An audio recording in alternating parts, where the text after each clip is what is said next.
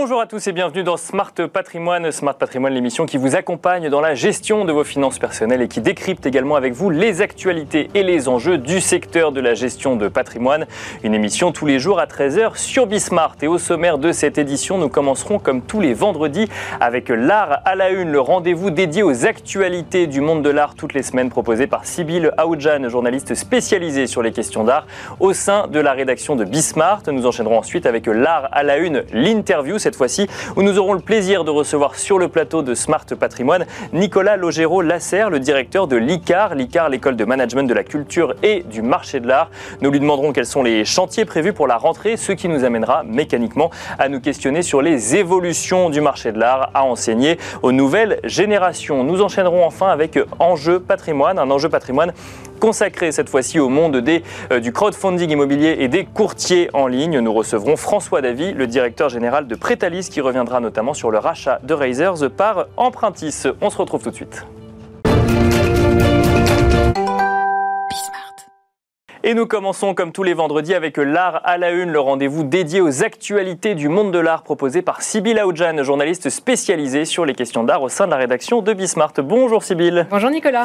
Alors qu'est-ce qui s'est passé dans le monde de l'art cette semaine Sybille Alors cette semaine s'est ouvert la foire parisienne Parcours des mondes. Alors pour y accéder, il suffit de se balader dans les rues du 6e arrondissement de Paris, rentrer dans ces galeries une quarantaine de galeries qui font cette programmation spécifique pour l'événement. Cette année particulièrement, on retrouve des marchands et collectionneurs américains qui avaient été absents euh, pendant deux ans à cause de la crise sanitaire. On retrouve donc euh, Pace African and Ocean Art et Michael Hampson Ocean Art.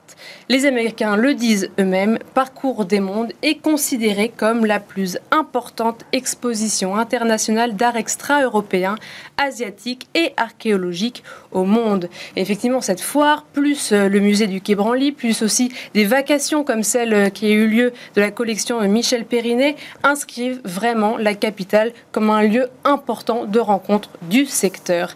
Alors, Parcours des mondes, c'est euh, des œuvres de toute origine, mais l'origine la plus présente, c'est celle des pays africains. Et puis, on y aura aussi une, les galeries Bernard Dulon, Gradiva et Enrico Navarra qui présenteront une exposition qui s'appelle Résonance Jean-Michel Basquiat et l'univers Congo pour un regard croisé avec l'art plus contemporain. Alors là, on parle d'un marché assez spécifique. Sybille, est-ce qu'on sait combien représente ce marché? Oui, il y a eu le rapport Artcade qui a été publié en juin dernier, qui dresse un bilan des dix dernières années en disant les ventes d'art tribal ont atteint 800 millions d'euros. Et ce qui est intéressant surtout, c'est que ce chiffre d'affaires est croissant. Il double entre le début et la fin de la décennie. On passe de 48 millions d'euros en 2010 à 108 millions d'euros en 2021 interviewé par le Journal des Arts, Yves Bernard Deby, qui est avocat et directeur général par intérim de, par intérim de Parcours des Mondes, explique que la question des restitutions n'a eu aucune influence sur le marché. Et alors justement, en matière de restitution et en matière d'actualité cette semaine, on se tourne vers les États-Unis à présent, Civil. Oui, c'est la justice new-yorkaise qui a restitué mardi dernier à l'Italie 58 œuvres d'art qui ont été pillées et volées d'une valeur de 18 millions de dollars. Dans un communiqué, le procureur du district de Manhattan, qui s'appelle Alvin Bragg, a expliqué que les œuvres ont été vendues par quatre trafiquants italiens et qui se sont retrouvés dans différentes collections et notamment dans la collection de Michael Steinhardt, l'un des plus grands collectionneurs d'art ancien du monde et qui a par ailleurs reçu la première interdiction à vie d'acquérir des antiquités. Et aussi 21 pièces ont été saisies au Metropolitan Museum of Art. Et alors justement, est-ce qu'il y a des, pièces maîtresses qui ont été rapportées, Sibylle? Oui, alors on retrouve la tête de marbre d'Athéna, une tête qui euh, date de 200 ans avant euh, Jésus-Christ. Cette pièce a été pillée dans un temple au centre de l'Italie et on la retrouve, euh, elle a été achetée ensuite par le maître en 96 après être passé par euh, différents pays. On retrouve aussi un calix à fond blanc datant de 470 avant notre ère. Cette coupe était euh, euh, en fragments lorsqu'elle a été volée, du coup beaucoup plus facile. Ensuite, elle est passée par l'Italie, par la Suisse avant d'être achetée par le Met en 79. Et enfin, un buste en bronze d'un homme datant environ du 1er siècle avant ou après Jésus-Christ. Et cette pièce aussi est passée par Paris puis la Suisse avant d'atteindre New York. Depuis sa création en 2017, l'unité du trafic d'antiquités qui a été créée par le district de Manhattan a restitué plus de 1900 antiquités évaluées à plus de 135 millions de dollars et restituées à 22 pays différents. Alors vous nous parliez de tasses à boire qui dataient de 470 avant notre ère. Je vous propose de faire un bond dans le temps et de parler un petit peu d'art numérique civil maintenant. Oui, puis je laisserai à ceux qui nous regardent euh, se faire leur propre avis autour de cette histoire, parce que c'est une œuvre qui est totalement réalisée par une intelligence artificielle qui a reporté la première place euh, lors d'un concours d'art organisé par la Colorado State Fair. Alors c'était quand même dans la catégorie art numérique.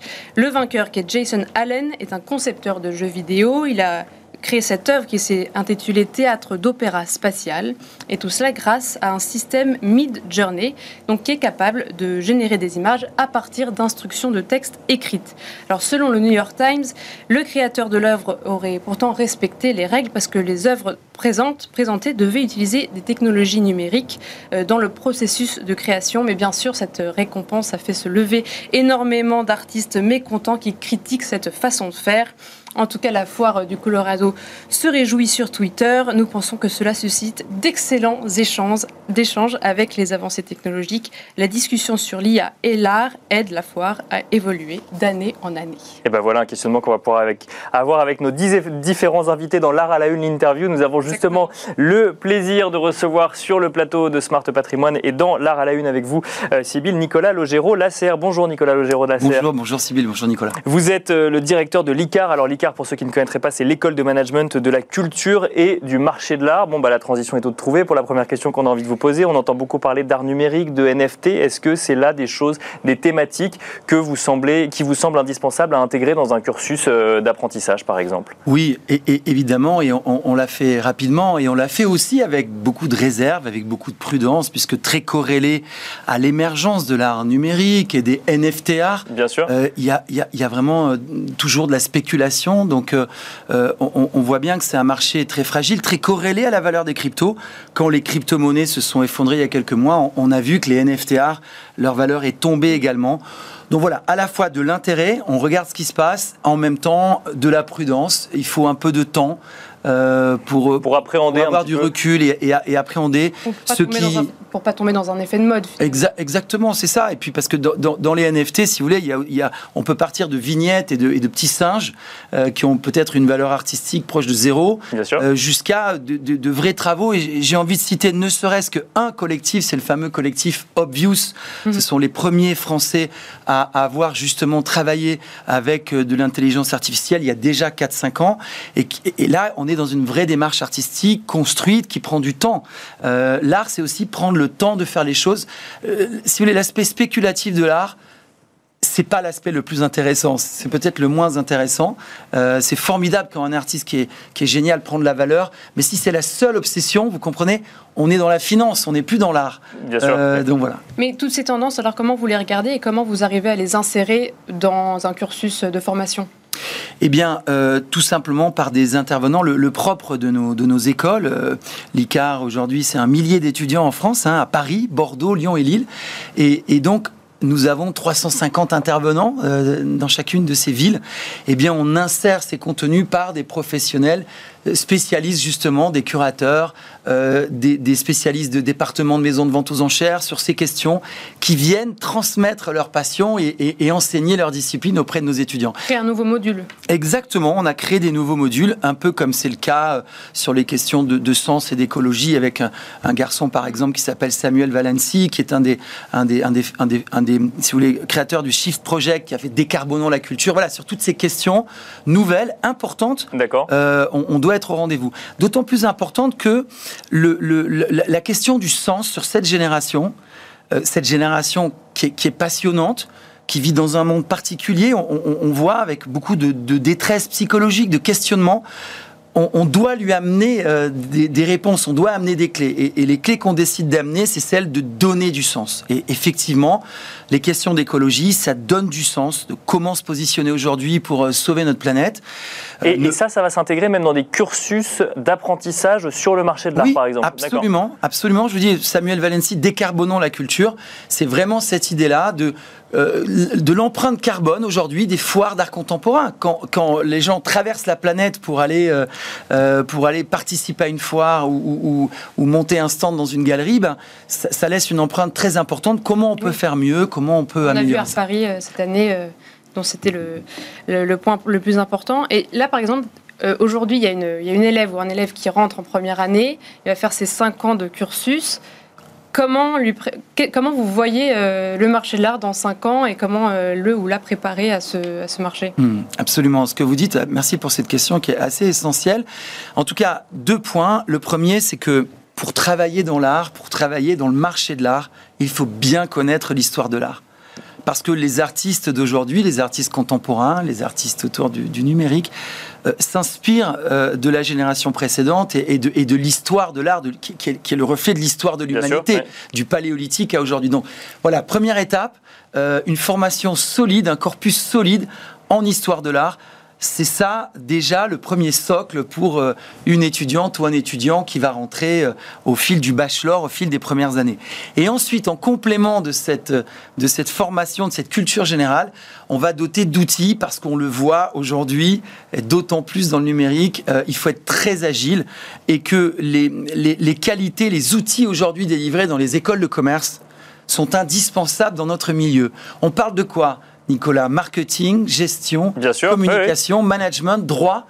Voilà. Donc voilà un peu la double mission euh, de l'école, à la fois une culture générale, des connaissances et en même temps des compétences concrètes, des outils euh, pour venir euh, délivrer et être efficace dans ce, dans ce, dans ce milieu. Et peut-être, si vous me permettez, je rajoute une petite chose qui est au cœur de la pédagogie, c'est le, le montage d'événements. Dans notre secteur, tout est événement. Les maisons de vente aux enchères, les ventes aux enchères sont des événements à monter, les foires sont des événements.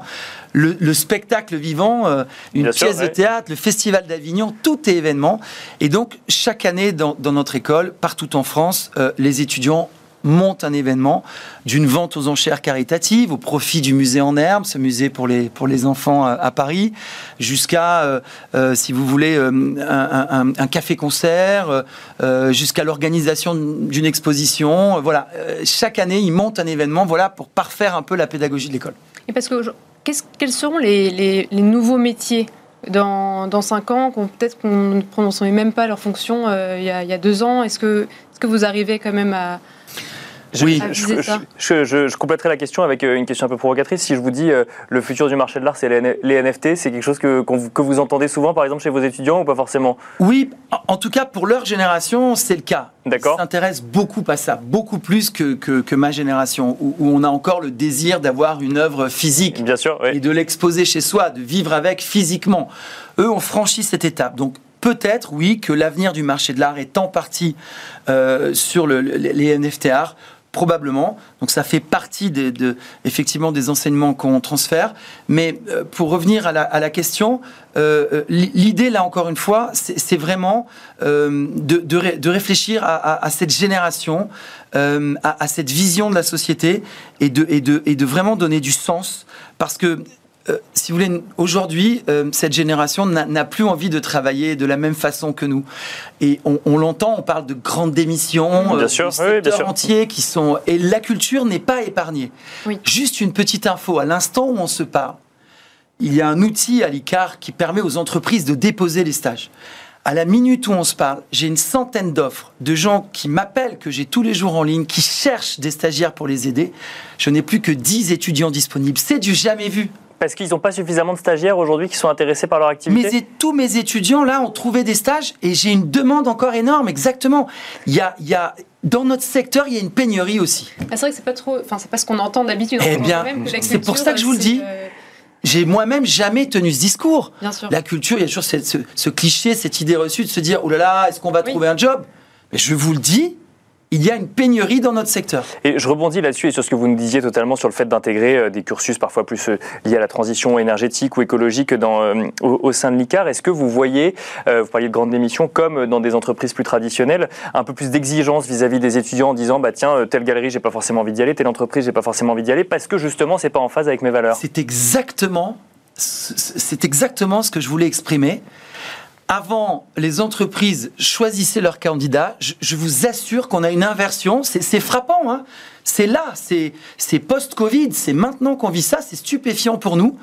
Mais c'est l'inverse qui est en train de s'opérer. Il y a 3-4 offres pour un étudiant disponible. C'est lui qui a la main. Hier encore, j'avais une productrice sur une, chaîne importante qui, cherchait quelqu'un pour l'assister, y compris avec des voyages à l'étranger. Et au fur et à mesure qu'elle appelait les candidats, ils avaient déjà trouvé. Enfin, c'est les étudiants aujourd'hui qui choisissent leur mission, leur job ou leur stage. On va voir comment ça, ça va évoluer dans, les, dans les, mois et les années qui viennent. Bien sûr, Mais c'est quand même un phénomène marquant. Sibyl, vous avez raison, c'était pas commun dans le secteur culturel. c'est le cas aujourd'hui.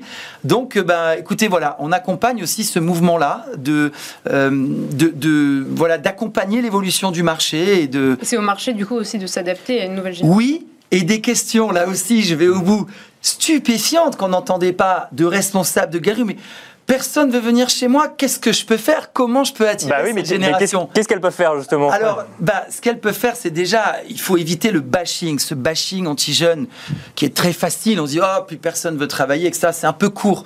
Il faut essayer de comprendre euh, que cette génération euh, a face à elle des enjeux quand même considérables que nous n'avions pas, nous, il y a quelques années on le, on le disait, la, question d'un monde fini, la question de ressources naturelles euh, finies, et, donc l'idée de réinventer des modèles, ça c'est marquant. L'attention géopolitique aussi, c'est très marquant. Donc comment on réinvente le modèle, comment on donne plus de sens? Je reviens sur le sens. Et pardon, j'ai pas, j'ai pas toutes les réponses. Bien sûr. mais en tout cas, vous avez les questions. Vous, avez, l'écho des questions. On les vit, on les vit tous ensemble. Mais le sens, le sens, le sens, je crois que c'est ça la clé. Donner du sens à ce qu'on fait dans un monde aujourd'hui global euh, je crois que c'est ça l'idée. Et eh ben on finira là-dessus. Merci beaucoup Nicolas Logero, euh, Lasserre d'être venu sur le plateau de Smart Patrimoine. Donc vous êtes directeur de l'ICAR. Merci beaucoup. Merci. Merci également Sybille Aoudjan, journaliste spécialisée sur les questions d'art au sein de la rédaction de Bismart. Et quant à nous, on se retrouve tout de suite dans Enjeu Patrimoine. Et nous enchaînons à présent avec Enjeu patrimoine, un enjeu patrimoine consacré à l'actualité du secteur de la gestion de, patrimoine, puisque nous allons nous intéresser aux ambitions du groupe Empruntis, Empruntis qui a racheté en juillet dernier euh, la plateforme de crowdfunding immobilier Risers. Pour en parler, nous avons le plaisir de recevoir sur le plateau de Smart Patrimoine François Davy, le directeur général de Prétalis. Prétalis qui appartient au groupe Empruntis. Bonjour François Davy. Bonjour. Bienvenue sur le plateau de Smart Patrimoine. On voulait s'attarder un petit peu quand même sur ce, sur ce rapprochement entre vos deux société, donc enfin entre les Razers et le groupe Empruntis, puisque on a suivi hein, dans Smart Patrimoine cette actualité réglementaire qui touche les, les, euh, les, les, plateformes de crowdfunding immobilier. Alors euh, effectivement le montant maximum de, des, des, des projets qui, euh, des projets donc autorisés sur une plateforme de crowdfunding immobilier qui pousse un certain nombre de plateformes de crowdfunding immobilier à se rapprocher de euh, sociétés de gestion d'actifs ou de cabinets de conseil en gestion de patrimoine. Là, on a vu un, mariage un petit peu plus original avec euh, un acteur du courtage euh, en financement immobilier. Est-ce que vous pouvez nous expliquer un petit peu quelle était l'idée de ce rapprochement? Eh bien, écoutez, l'idée de ce rapprochement, c'était d'abord de servir le client. D'accord. Le groupe Empruntis a pour ambition de devenir la référence et le leader des finances personnelles des Français. D'accord. Et les finances personnelles, ça veut dire à la fois de l'emprunt, mais ça veut dire également du financement. Puisque les clients du groupe, le groupe est numéro un du regroupement de crédit en France, de loin, et un des principaux courtiers en prêt immobilier et en assurance emprunteur.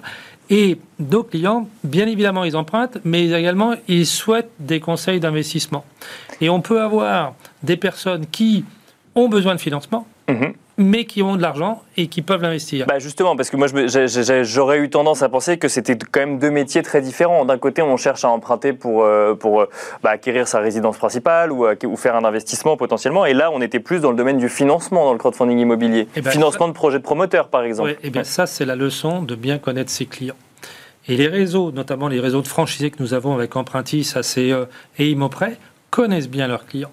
Et en fonction de la situation patrimoniale, familiale, conjoncturelle, il peut y avoir les deux. Et on a toujours un appétit d'investissement et un appétit de financement. D'accord. Pour le groupe Empruntis, c'est à la fois d'apporter une offre complémentaire.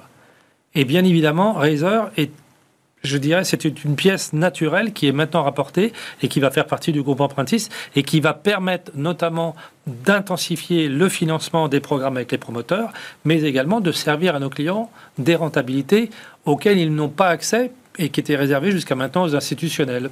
C'est pas la première fois, je crois que vous rachetez un, courtier, enfin pardon, pas un courtier justement, vous êtes en pratique c'est un courtier, mais une plateforme de crowdfunding immobilier, donc c'est quand même un vrai vecteur de, développement pour, euh, le groupe en pratique. Trois logiques. Mm. D'abord, s'adresser à des entrepreneurs. Benoît Michaud, le fondateur du groupe, est lui-même un entrepreneur. Deuxièmement, avoir une bonne approche et avoir une certaine assise il y a plusieurs dizaines de milliers de clients déjà qui ont fait confiance à Razor. Et puis surtout d'apporter un complément et une vraie utilité. Il ne s'agit pas de faire une opération financière, il s'agit de faire une opération qui serve les intérêts de nos clients. On en revient du coup euh, au sujet, euh, au sujet du client. Alors justement, sur, euh, que ce soit sur la partie crowdfunding immobilier ou sur la partie courtage en crédit, il y a des actualités qui touchent le monde de l'immobilier et qui peuvent laisser certains observateurs un peu inquiets pour cette, pour cette fin d'année. Je commence avec le courtage immobilier.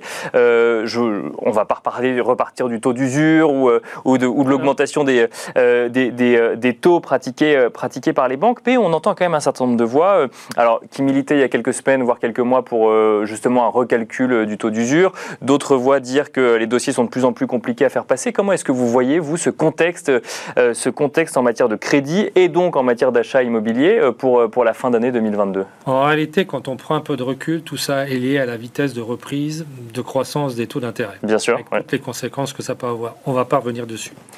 Et donc, nous avions anticipé cette reprise et c'est sûr qu'à court terme, ça va amener une certaine contraction. D'accord. Mais cette contraction. Ça, c'est anticipé. C'est anticipé, bien évidemment, au niveau du groupe. Et donc, et, alors, la vraie question, c'est combien de temps ça va durer, avec notamment la mise à jour du taux d'usure qui devrait suivre, j'espère, un petit peu plus rapidement et, plus facilement la vraie, le vrai niveau des taux d'intérêt. Mais c'était anticipé et donc nous on y voit également les opportunités. D'accord. Les opportunités pour avoir une différence et puis pour toujours servir le client. Nos clients, l'appétit pour le crédit en tant que tel, elle, elle reste intacte même avec des taux qui, alors effectivement, restent bas, mais ont doublé par rapport à ce qu'on pouvait pratiquer il y a un an Oui, bien sûr, mais si vous voulez, fondamentalement, euh, je vais prendre l'exemple des finances personnelles. Les Français se disent, si je peux emprunter, j'emprunte à 2, 3%, même si c'est élevé. Mhm. Quel est le taux d'inflation? Il est du double. Bien sûr. Si vous, voulez, vous avez un différentiel intéressant, finalement, et on le constate, nous, nous avons des clients qui veulent emprunter parce que globalement, ça leur permet de s'enrichir. Alors, un différentiel intéressant euh, en théorie ou même en, pratique, mais encore faut-il l'intégrer et le comprendre. Et ça, ça nécessite de faire de la pédagogie vis-à-vis d'un certain nombre de clients quand même, parce que c'est tout ça. On parle, on parle pas de, enfin, si on parle d'une augmentation des prix, mais on parle surtout d'une augmentation et d'une baisse d'un pouvoir d'achat avec de l'argent euh, absolument qu'on emprunte. Et c'est tout l'intérêt d'avoir un courtier compétent et bien formé qui va conseiller et qui va pouvoir expliquer. Parce qu'effectivement, pour le français moyen, tout ça est quand même très compliqué, à la fois porteur de crainte, l'inflation, les taux d'intérêt, mais également l'opportunité. Quel est le coût que va représenter soit votre investissement, soit votre emprunt par rapport à ce que vous pourriez faire et par rapport notamment au coût de ce crédit, par rapport à l'évolution des prix? Est-ce que euh, la, fin d'année vous apparaît euh, angoissante, j'utilise ce terme exprès, ou compliquée justement en matière de dossiers qui pourraient passer euh, si on compare ça à une année 2021 Il est certain que ça va avoir un impact sur le volume. D'accord. Évident, évident par rapport à ça. Et ça sera plus difficile, notamment pour certains primo-accédants d'accéder justement à leur investissement immobilier. Mais dans le même temps, notre métier, c'est de faire en sorte de mieux conseiller et de faire en sorte que nos clients soient à même d'avoir la meilleure stratégie et donc la meilleure solution probablement dans un environnement plus contraint. D'accord. Mais c'est notre rôle également de leur apporter la solution. Et c'est ce qu'on fait tous les jours. On, entend parfois même que, on, entend certains courtiers d'ailleurs ou certains acteurs du crédit redouter un retour des taux variables. Vous pensez que c'est quelque chose qui en France pourrait arriver, sachant aujourd'hui on emprunte à taux fixe, on voit d'autres pays où on emprunte à taux variable. C'est toujours un peu cette crainte qu'on peut avoir. Vous pensez que c'est plausible d'avoir des taux variables en France? Il y a des conditions dans lesquelles le taux variable est plus intéressant que le taux fixe. D'accord. Évidemment, il vaut mieux peut-être, dans une période d'incertitude, avoir un taux variable qui certes peut évoluer, mais qui permet d'avoir son financement et qui permet de démarrer avec un taux plus bas. Donc de passer en dessous du taux d'usure. Et donc de passer en dessous du taux d'usure. Et, et je sais que certaines banques déjà approchent avec cette méthodologie. D'accord. Donc, encore une fois, chaque situation est individuelle, chaque cas est particulier, et les, les taux variables peuvent être une solution probablement non pérenne, parce que les Français sont très attachés. On est le seul pays d'Europe avec un, un pourcentage de taux fixe le plus élevé d'Europe. Mais encore une fois, tout est possible. Un pourcentage de taux fixe le plus élevé d'Europe, c'est-à-dire de... C'est-à-dire le nombre de prêts. D'accord, oui, bien sûr. Taux fixe. Je Ne parlez pas du taux. du crédit non. immobilier, oui, c'est Le ça. Français, il emprunte à taux fixe. C'est pas le cas en Europe. Euh, autre question cette fois-ci sur la partie crowdfunding immobilier. Donc en fait, quand on propose euh, du crowdfunding immobilier, on propose euh, un accès au financement pour des promoteurs qui ensuite Ouais. vont contracter une dette par ailleurs au niveau des banques. Et on, on offre à chaque épargnant la possibilité de participer au financement de ce. Euh, de- de- d'un immeuble, par Ouais. exemple, ou d'un projet d'un projet d'un promoteur. On entend depuis plusieurs mois maintenant, mais même depuis plus longtemps, mais encore plus depuis plusieurs mois, euh, des, ac- des acteurs de la promotion immobilière dire euh, qu'ils ont de, plus en plus de difficultés à faire sortir des immeubles de terre. Je vous pose la question à vous, parce que justement, vous venez de racheter un acteur du crowdfunding immobilier. Est-ce que du coup, même question, euh, ça, ce contexte réglementaire et ce contexte de difficulté de faire sortir des immeubles de terre, apparemment, ça vous angoisse pas tant que ça si jamais vous vous positionnez quand même sur euh, un acteur du crowdfunding immobilier De toute façon, la France manque de foncier, la France manque de logement, la France manque d'immeubles. C'est pas le crowdfunding qui va résoudre, qui va résoudre, ce n'est pas le crowdfunding qui va qui résoudra le problème, oui, bien sûr. mais il va, il va contribuer à l'amélioration de la situation. Et surtout, fondamentalement, à volume de production de logements donné, ça permet à des particuliers d'accéder à des programmes auxquels ils n'auraient pas accès en temps normal. C'est un petit peu, si je peux me permettre le parallèle, le la même chose qu'avec les parts de SCPI. D'accord, ouais. C'est pas la même chose, c'est pas Mhm. le même véhicule Non, bien sûr, ouais. mais c'est la même philosophie. C'est de permettre à des particuliers de pouvoir accès d'avo- de pouvoir avoir accès à des programmes auxquels ils n'auraient pas accès et surtout d'avoir un taux de rentabilité, c'est-à-dire un taux de retour qui n'a rien à voir avec leur propre investissement et notamment c'est bien plus rentable que la rentabilité des CPI par exemple. D'investir dans des programmes de promoteurs, même si les immeubles sort- sortent pas de terre? Mais alors, bien évidemment, il faut que les programmes sortent de terre. Euh, c'est c'est pas le sujet. Mais de toute façon, il faut bien savoir qu'un promoteur ne va pas lever des fonds si lui-même n'a pas la certitude que son projet aille au bout. Certes, les volumes se sont euh, contractés, mais il y a quand même encore des, il y a quand même encore des programmes. Et de toute façon, d'une manière générale, au niveau macro, la France a besoin de construction. Donc il y aura toujours un appétit. Et je trouve que c'est une excellente idée d'avoir créé cette approche intéressante de crowdfunding et qu'en- encore une fois, que ce soit des Français comme vous et moi qui puissent en profiter. Parce qu'on rappelle effectivement, quand on parle de crowdfunding immobilier, donc euh, on ne peut financer en crowdfunding immobilier que 5 millions d'euros sur un projet. Les programmes de promotion immobilière, on est parfois sur euh, évidemment le double, voire le triple, le quadruple, voire 10 fois plus. Donc après, ça, c'est des financements bancaires ou autres euh, qui, qui, évidemment. qui- qui viennent, qui viennent compléter. Merci beaucoup, François David. d'être venu sur le plateau de Smart Patrimoine nous, nous, nous décrypter un petit peu les questions que, euh, que je vous ai posées. Vous êtes directeur général de Prétalis. Merci à vous également de nous avoir suivis et je vous donne rendez-vous lundi à 13h sur Bisport pour un nouveau numéro de Smart Patrimoine.